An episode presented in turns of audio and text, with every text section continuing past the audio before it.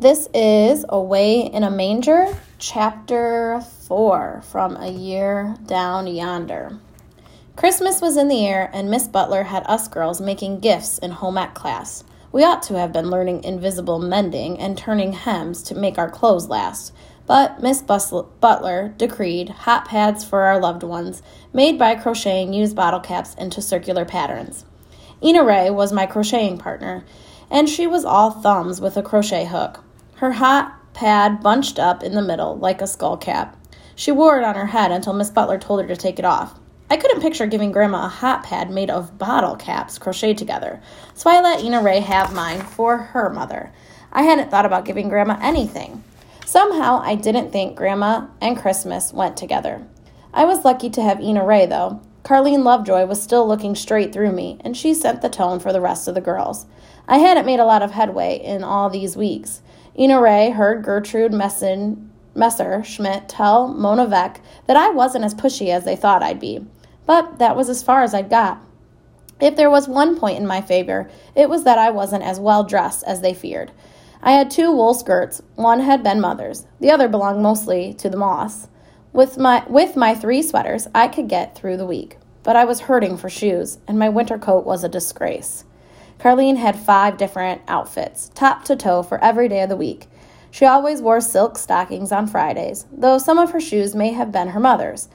Her sweater with drawstring neckline and pom poms was much admired. But as Carleen said in her airy way, considering the boys in our school, there wasn't much point in looking your best. But now Christmas was coming and the annual school Christmas program, so we all had to pull together. The entire student body was to be in the chorus, though half of us couldn't carry a tune if it had handles. When Miss Butler ran us through Angels We Have Heard on High, we sounded like starlings in a tree. There was to be a nativity scene, and she assigned us parts. Joseph, the three kings, and some shepherds just about exhausted the supply of boys. Nobody wanted Augie Fluke on the stage. His hair was growing out, but he looked like a plucked chicken. The girls' parts were for baby Jesus, mother, and a heavenly host of angels. The idea that a boy could be an angel never occurred to Miss Butler. The school was rocketed by the news that I was to play baby Jesus' mother. I was surprised myself. Someone was heard to remark, What was Miss Butler dreaming of? A Chicago girl playing the Virgin Mary? The idea! It was Carleen. As we had to come up with our own costumes, I thought I could get by with bed sheets. The program was all the Chris- all the Christmas some of us would have. Money was tighter than last year. The two topics on everybody's mind there at the end of 1937 were something to eat and money. Not that I ever went hungry at Grandma's, but there was hunger around, and with Grandma, money remained a mystery. I made my way home from school one early December day, scooping snow with my open toed shoes. Strangely, Grandma wasn't home. Just at dusk, when I was up in my room, still wearing my old plaid coat, something drew me to the window. Coming up the road by the Wabash tracks was a fearful figure, a lumbering hump shape bent into a swirling snow. Its head was swathed in something. Strapped to its back was a long wicker basket. Its boots, boots left black footprints behind. I hugged my skimpy coat tight and felt the empty house around me. The figure was at our fence line when it looked up at my window, and me. It was Grandma. I was down in the kitchen as she came in, shaggy with snow. She slung the big basket aside. Then she untied the shawl that held her hat on. She flung Grandpa Dowdel's hat, old coat, at a chair before the fire. Underneath, she was wearing Grandpa's rubber chest waders that were like the rubber bib overalls. They strained across her bosom and pulled at her shoulder straps. She was all in black rubber, almost up to her chins. Of all the figures she ever cut, this was this one took the cake. I often wondered what she buried Grandpa Dowdel in. She seemed to wear every stitch he'd owned. Chilly out there, she rubbed her big red hands together. My teeth is chattering like a woodpecker with palsy. Grandma, why were you out t- tramping the countryside in this weather? First snow, she explained. It's my busy season. It's all work, work, work. I'll die standing up like an old ox. What good would it do me to question her more? I peered into the tall wicker basket. It was half full of shells, walnut shells. They didn't tell me a thing. I'll admit the scene of Grandma fighting her way out of all that rubber beside the heat of the stove was like shedding a skin. Below it, she wore two crumpled house dresses and a cardigan sweater. Under that, a quick peek of long handled flannel underwear, a union suit, Grandpa's. At the supper table, I mentioned that Miss Butler had picked the parts for the Christmas program. I confided that I was baby Jesus' mother. They still doing nativity scenes? Grandma said. We done them when I was a country girl in a one room schoolhouse. What part did they give you? Joseph, she said, and once a camel. I was always the biggest. After I dried the dishes, I opened up my homework. They had homework down here too, sadly. Miss Butler could really dole it out. Mr. Hinkemeyer was no slouch. Grandma sat at the other end of the table, nodding, while I tried to diagram some sentences. I moved on to biology, falling into the rhythm of Grandma's snore.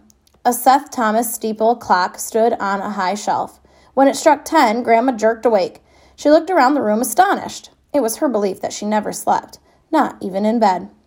Is that the time? She pointed down the table at me. You better get booted up and bundled up. She was out of the chair, shaking down the stove. Now she reached for her hat and shawl and felt Grandpa's coat to see if it was dry. I clutched my forehead. Grandma, it's the dead of night. But a moonlight night. She shimmied into her chest waders and stuffed her skirt tails inside. Grandma, it's a school night. I need my sleep. Sleep? You'll sleep your life away and rot in the bed. You better pull on a pair or two of socks under your galoshes. Galoshes. I had galoshes but hated wearing them. Grandma, where are we going? After a character who's smarter than we are, she said, struggling into the coat, clenching her jaw. When I came back into the kitchen, layered like Admiral Byrd, Grandma was rummaging through the mysterious wicker basket. She took inventory of various things buried in the walnut hulls. A coil of her picture wire, a handful of wooden stakes. She drew forth a small glass vial of some amber liquid. With a sly look my way, she uncorked it and passed it under my nose. I reeled back. Grandma, that smells nasty. Depends on who's doing the smelling. She rummaged on, coming up with what looked like a rabbit's foot. It was something furry off a rabbit.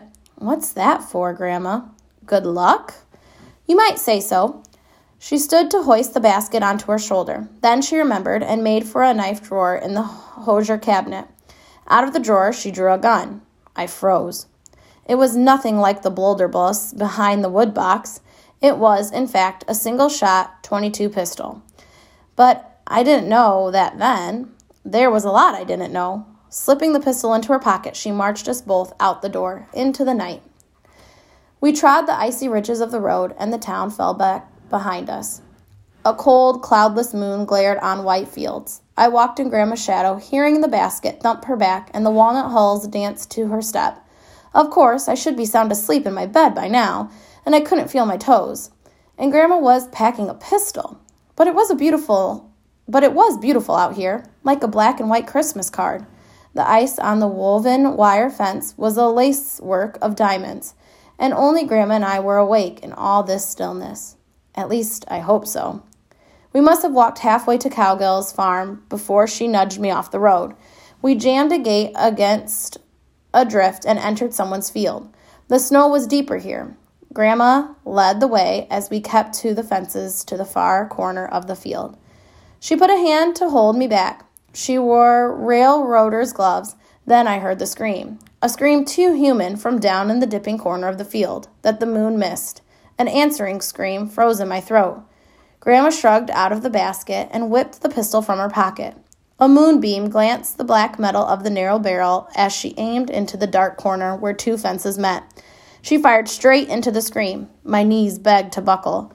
She was down on all fours now, the black coat fanning out in the snow, her hands busy. She worked intently, biting off one glove to use her bare hand to do whatever she was doing. She tugged at a wire, and powdery snow shook loose off a fence post. Metal clicked.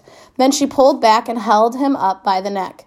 It was a fox, red, though black in the moonlight. His head lolled against her fist.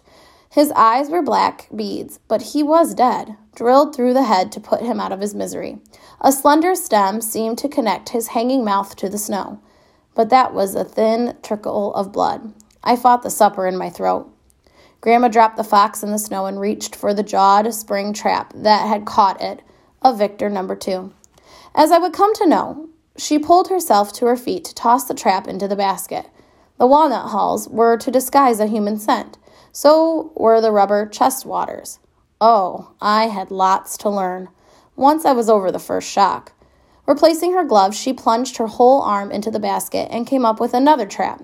She fished for the tuft of rabbit fur and the vial of amber liquid and the picture wire. Then she was down in the snow again, gasping with the work and the cold.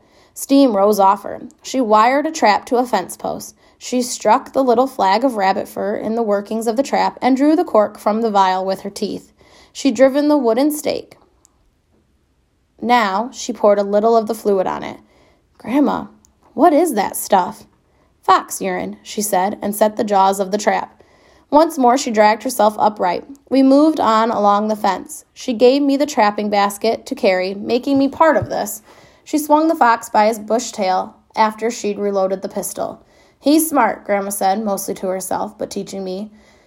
Wiley, he can smell me, and I can't smell him. But there's some fox in me, and I know how he thinks. He likes fence lines and standing water and ditches, and I need the snow to track him. We came to two more of her traps. I guess I was relieved to see them empty. Then, on across another pasture, a trap yielded a fox already dead. Though Grandma was quick on the trigger, I think she was glad of that. I was. She tied her two foxes together with twine from her pocket. She was never without twine. We followed a fresh track of prints to the edge of a frozen drainage ditch where she had set another trap. How quick and sure she worked with those stiff old hands of hers. I was cold right through. We worked back to the road by a meandering route, leaving her own tracks behind. Now she had four foxes twined together. When she held them up, you could see how they be fox furs, with glass eyes arranged around some lady's shoulders, far from here. The next day, Grandma skinned the foxes and nailed their pelts to the cob house wall. And when the fur broker came around, they did a deal. He tried his best, telling her he was mainly in the market for muskrat and beaver, but she was better with foxes and at driving a bargain. She sold every last skin at her price. This began to clear up the mystery of where Grandma got such ready ready money as she had. I went out with her many a December night when the snow was on the ground. Something drew me away from the warm stove. I dreaded the scream of a trap fox, of a trapped fox, but I'd have heard it anyway in my head at home. So I'd go out with Grandma to work her traps in the ebony and silver nights. There were little changes stirring in me. I began to notice how old Grandma was how hard she worked herself, how far from town she'd roam in the frozen nights across uneven ground. I began to want to be there with her, to make sure she'd come safely home. At school, we practiced for the Christmas program all month long. Miss Butler couldn't sing either, but she was a feisty director. After we'd run Lo How a Rose into the ground, she took it off the program. And she wasn't satisfied with our once in Royal David City. She took the Christmas program personally, as teachers do. We had our stage props now a radiating tinfoil star and one of those mangers you see in nativity scenes and nowhere else. Baby Jesus was a battered doll with eyes that opened and closed. It was Ina Ray's. She said she'd had it when she was little, but the rumor was that she still played with it. I had a sheet shawl and drapings. Carleen Lovejoy looked straight out of Hollywood in her satin gown and wings as head angel, but other people whined that they weren't nearly set for the big night. In a rehearsal, both Johnson boys went bone white and fainted. They had bad cases of stage fright, though they were only shepherds. Grandma naturally took no interest, even when I complained to her about Carleen Lovejoy's halo. It was all tinsel and practically lit up. Grandma was busy. But then I wouldn't have taken her for a Christmas kind of woman anyway. Still, one day after school, I found her poring over a mail order catalog. She handed me the one from Sears, open to fashions and footgear for the junior miss and the younger active woman. Pick you out a pair, she said. Grandma, do I get a Christmas present? I said to test her. You need shoes, she said. Otherwise, you'll be binding your feet in rags to get through the winter, like Valley Forge. I considered every pair on every page, trying them on in my mind. A lot wrote on my decision. These shoes had to go everywhere I went, and there'd be room in the to- toes, which made my heart sing. Grandma had long grown restless when I finally made my choice. They had to be practical with a closed toe, and still being 15, I wanted something a little older with a Cuban heel. I knew they'd have to lace up, or Grandma wouldn't go for them. I checked off a pair, gunmetal gray, to go with everything. Grandma considered my choice, the toothpick hovering. That them? She said at last. Whoo-wee! $2.75? Her eyes filled her spectacles. I remember when you could shoe a whole family and the horse for that money. But then we drew paper patterns around my feet to send back for the right size. She filled out the order form with the toothpick aslant in the corner of her mouth. She stamped the return envelope. That's the only time I ever saw her use a stamp. Later, I caught her studying the catalog from Lane Bryant. Winter and spring of 1938, modes for the fuller figured woman. But I stole away without a word. The days slipped faster off the December calendar. Tensions mounted at school, and both Johnson brothers were often absent. Carleen Lovejoy peer- peenered in advance. Clearly, she thought that her angel was going to outshine my Virgin Mary. She was going to be the Christmas program's center of attention, or know the reason why. Something was coming over Grandma, too. She was jumpier than a jackrabbit, and the short days were too long for her.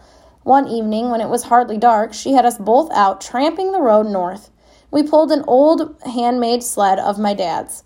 Grandma, now where are we going? Greens, she replied. When we came up when we came upon Ashbury Chapel, standing out in the open country, I noticed the graveyard. It was screened by a stand of evergreens. Grandma, I said, you wouldn't. No, she wouldn't swipe Christmas greens from a graveyard, though I heard it cross her mind. We tramped on to the timber in the bottoms along Salt Creek. There we found long needle pine and blue spruce. Grandma took Augie Fluke's knife to them, and we began to stack the sled with greenery. Then, as if it was meant to be, we came upon a little fir tree.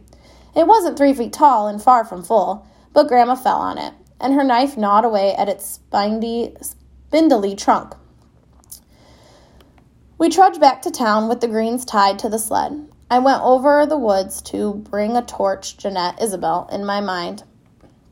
Grandma was looking ahead. By the night of the program, I should have known something was up. Grandma had lit the stove in the front room for the first time this winter.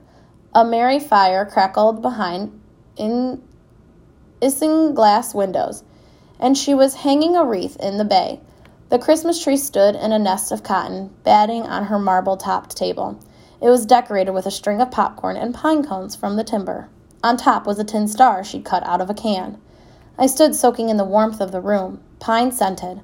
The idea of going to the Christmas program herself had clearly not crossed Grandma's mind. She certainly wasn't dressed for it.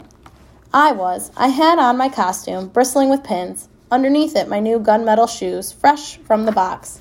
And over all, last year's plaid coat. Now it had lush cuffs of red fox fur, making my sleeves long enough again. Grandma turned on me in surprise. She looked down to see I was wearing sheets. Grandma, it's the program tonight. Waving away her own forgetfulness, she said, Well then, you better wear this. She produced something from a big apron pocket. It looked like a coil of balding wire. Balling wire. she handed it over. It was a coil of balling wire. Twisted in it were tiny tin stars cut from cans, a day's work to make. Grandma stood back, her hands clasped, a little eagerness in her eyes. Watch out, them stars don't dig your scalp. She'd made me a halo so Carlene Lovejoy and all her tinsel wouldn't outshine me. It looked more like a crown of thorns, but I handled it carefully. I'd have come dangerously near kissing Grandma then, if she'd let me. Then I was walking through town in galoshes to save my shoes. We'd done all our rehearsing at school, but the program was to be at the United Brethren Church. Though Jesus was born in a stable, the school basement didn't seem quite right. The church threw stained glass light out on the snow, and people flocked up the front steps. As I went inside, the train from St. Louis pulled in and the Wabash Depot. At the Wabash Depot. The whole town became a little village under a Christmas tree, with the electric train circling and the glowing cardboard houses and the steepled church sunk in cotton snow. If you think one Christmas program is like another, you didn't see ours. The robbing room where the girls got ready was full of bad omens. Who knew what went on across the chan- chancel? Where the boys were dressing in a choir room with Mr. Hinkemeyer. The girls, who were only in chorus, flapped like bats in United Brethren choir robes. The angels were Irene Stemple, Mon- Mona Veck, Gertrude Messerschmidt, and the littlest angel was Ina Ray Gage. None of their wings matched. Ina Ray, the smallest, had the biggest wings, chicken wire. She could barely move in the room. It was like a bird cage in there. Then in swept Carleen Lovejoy. Her shimmering gown, cut on the bias, was meant to outdo the other girls. Her halo hovered high over her head, supported from behind. She was made up for the New York stage. She'd shaved off her eyebrows and drawn on new ones. Her cheeks were pinker than nature. Her lips were a deep red, Cupid's bow, bow with fingernails to match. She was a natural blonde, and that was the only natural thing about her. Miss Butler edged into the room, and Carleen very nearly blinded her. Carleen! Wipe all that stuff off your face, she said, stricter than school. You look like you're bleeding from the mouth. Carleen bridled and stood firm. Seeing that I was in three hanging sheets, Miss Butler turned to secure my costume. When I reached for my coat and drew out the balling wire halo, she nearly swallowed her pins. But there was an opening night excitement even among us. From backstage, you could hear the rustle of paper programs and the creak of pews. The organ boomed, Hark the Herald Angels Sing, and there was no going back. The United Brethren preacher, Reverend Lutz, rose to quiet the crowd with a passage from St. Luke. Miss Butler was pushing the choir girls on. We, in costume, were to hang back here off stage, singing through the open door to add volume, but keeping out of sight until the nativity scene. No choir boys came forth because they were all in costume, but we could see shepherds and kings in the door behind Mr. Hinkemeyer. We sang our hearts out on stage and backstage. Miss Butler kept the pace pacing peppy, though we never did get the bugs out of the once in royal David City. Then came the tricky part. We of the nativity scene had to creep low under the curtains behind the choir. Here was the stable all set up with cardboard sheep. I groped for my stool beside the manger. Above me, Milton Grider fell into place as Joseph. We had shepherds behind us and kings opposite. Between, under the stars, the heavenly host of so called angels, Carleen at center stage. From what I could see of Milton, he was wearing his father's bathrobe and a false beard. The kings were beginning to hold up frankincense and myrrh. As the choir parted and broke into O Holy Night, Mr. Hinkemeyer pulled the curtain and the lights went up on us. Mr. Fluke was the electrician. We practiced how to sit stone still for up to five minutes. When we froze in place, I ought to have been looking into the manger at baby Jesus, but the curtain caught me staring out at the audience, so I had to stay that way. Long lay the world in sin and error pinning, sang the choir as I counted the house. The full pews gasped as we came into view, a living picture. And why not? Milton in a bathrobe and a false beard, Carleen like Sally Rand without her fans, Ina Ray looking like she was about to take off, me in bawling wire and three sheets showing a Cuban heel. As I stared unblinking at the far door of the church, it opened. Grandma walked in. It had to be her. She filled the door. A tall man was with her. I watched her scoop people along a pew and sit. The pew popped like gunfire beneath her. When the choir went into What Child Is This, the star lit up and sent a beam down on Ina Ray's doll. This was to be the high moment, and was. The minute the beam hit the manger, baby Jesus roared out a loud wail. Milton moved. A shepherd's crook clattered to the floor. I couldn't hold my pose. I shifted my crowned head to see in the spotlight manger a real, live baby, red as a bee, punching the air with tiny fists. Carleen was upstage and went completely out of character. A wave of wonderment swept the pews. Some people may have thought a living baby had been cast in the part, and if so, whose? But then Ina Ray, flapping her wings, shrieked out, Where is my dolly? Miss Butler fell back, and the choir broke ranks, never to reach. We three kings of Orient are. Reverend Lutz, Principal Fluke, and Mr. Hinkemeyer all advanced on the manger like wise men in street clothes. But a newborn in a damp rag for a diaper or swaddling clothes stunned them. Now people stood on pews trying to see. Suddenly, Grandma was there, heaving up the steps past the pulpit. Her hat was alive with pheasant feathers. She reached into the manger for the red, squalling baby. She lifted it up, and the light was good. The baby had one blue eye and one green. Grandma blinked. She held it up to the audience. It's all right, she hollered out. It's a Burdick. They talked about that Christmas program for years. In its way, it was the best one they ever had, though Miss Butler never really got over it. Of course, the baby was another reason why Mildred Burdick never had been back after my first day of school in September. Just when the Burdicks had managed to spirit an unwanted baby into the manger, we couldn't imagine and why they thought the whole town wouldn't know another Burdick when they saw one. Nobody could say. Grandma pointed out that the Burdicks weren't broke out with brains. The general view was that the United Brethren orphanage could find the baby a better home. The evening lay in ruins on the table, straw at our feet. But there was a, one more miracle. I looked up at the tall man behind Grandma, and it was Joey, taller and leaner and handsomer, but Joey changed and the same. And so I was looking my Christmas in the face. I hugged the wind out of him, tangled him in my sheets, nicked his chin with my halo. It was Joey, fresh from the west. Off the evening train, Grandma had sent him the ticket. That's where most of the Fox money went. That's what it was for. I had to turn away quick. There was a lump in my throat, and that would mean tears on my face, and I didn't want Joey to see them. Then, with a rush of wings, two angels lit on either side of me. The gawky one was Gertrude Messerschmidt. The dumpy one was Ina Irene Stemple. Is that your brother, Mary Alice? wondered Gertrude, suddenly my new best friend.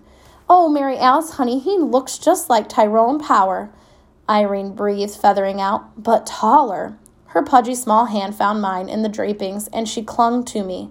After we got home that night, Grandma showed me another ticket. It was a round trip to Chicago for me, so I could go with Joey to have some Christmas with Mother and Dad. It must have cost Grandma her last skin. First, though, we keep Christmas right here around the sp- spindy little tree in the warm front room. Just the three of us like the old summer visits Grandma and Joey and me. But what I remember best about that evening is the three of us walking home from church. I see us, yet, strolling the occasional sidewalks with our arms around Grandma just to keep her from skidding, because she said she was like a hog on ice, and every star above us was a Christmas star.